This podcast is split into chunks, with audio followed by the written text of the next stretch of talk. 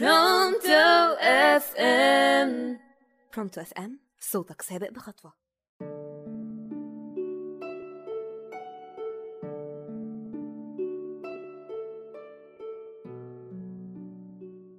مساء الخير مستمع راديو Pronto FM صوتك سابق بخطوة. معاكم مريم الشقرة وتاني حلقات برنامج علاقات سامة. وهنتكلم في مشكلة مهمة قوي بتقابلنا كل يوم مع الناس موجودين في حياتنا. بنتعامل معاهم سواء برغبتنا أو غصب عنا. موضوع حلقتنا عن العلاقات السامة المؤذية اللي منتشرة الأيام دي باسم العلاقات التوكسيك. بسلام بقى علينا دايما تلاقينا متمسكين قوي بالناس المؤذية. يبقوا مسبب لنا في أذى نفسي وأذى جسدي ومش قادرين نبعد عنهم ولا نخرجهم من حياتنا.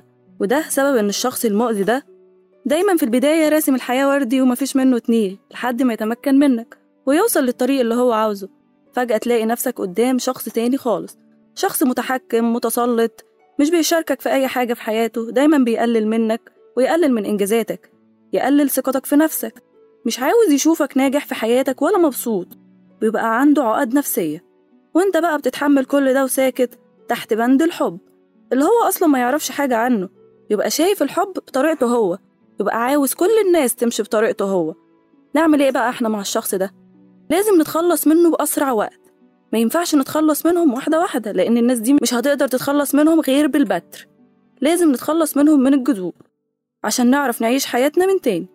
ومش شرط العلاقات السامة دي بقى بتبقى ما بين اتنين بيحبوا بعض بس لا ممكن تبقى صديقة ليكي مش عاوزة تشوفك أحسن منها بتحاول بكل الطرق إن هي تأذيكي. ممكن يبقوا إخوات مع بعض أب لابنه أم لبنتها بتحرضها على خراب بيتها وهي فاكرة إن هي بتحميها بس هي بتأذيها. بس دول بقى صعب نبعد عنهم كده بسهولة. لأن حياتنا بتدور حوالين بعض بنحاول نحل ما بينهم بطريقة تانية. العلاقات السامة ممكن تبقى بسبب في دمار نفسيتك طول الوقت. الناس دي ممكن توصلك لمرحلة وحشة أوي في حياتك. يحولوك من شخص طيب مش مؤذي لشخص مؤذي مدمر نفسيا. ممكن يأذي كل الناس اللي حواليه من غير ما يحس. ما هو اتأذى بقى نفسيا مش باقي على حاجة. حقيقي الناس السامة دي من أسوأ الأشخاص اللي بتدخل حياتنا. حتى لو خرجوا منها بيسيبوا أثر سيء فيها. وبيفضل نتعالج منه سنين من الأثر السيء اللي سابوه في حياتنا. لازم كلنا نتخلص من العلاقات السامة الموجودة في حياتنا بدل ما يقضوا علينا. وده كان كلامنا في حلقة النهاردة عن علاقات السامة. استنونا في حلقة جديدة من برنامج علاقات سامة.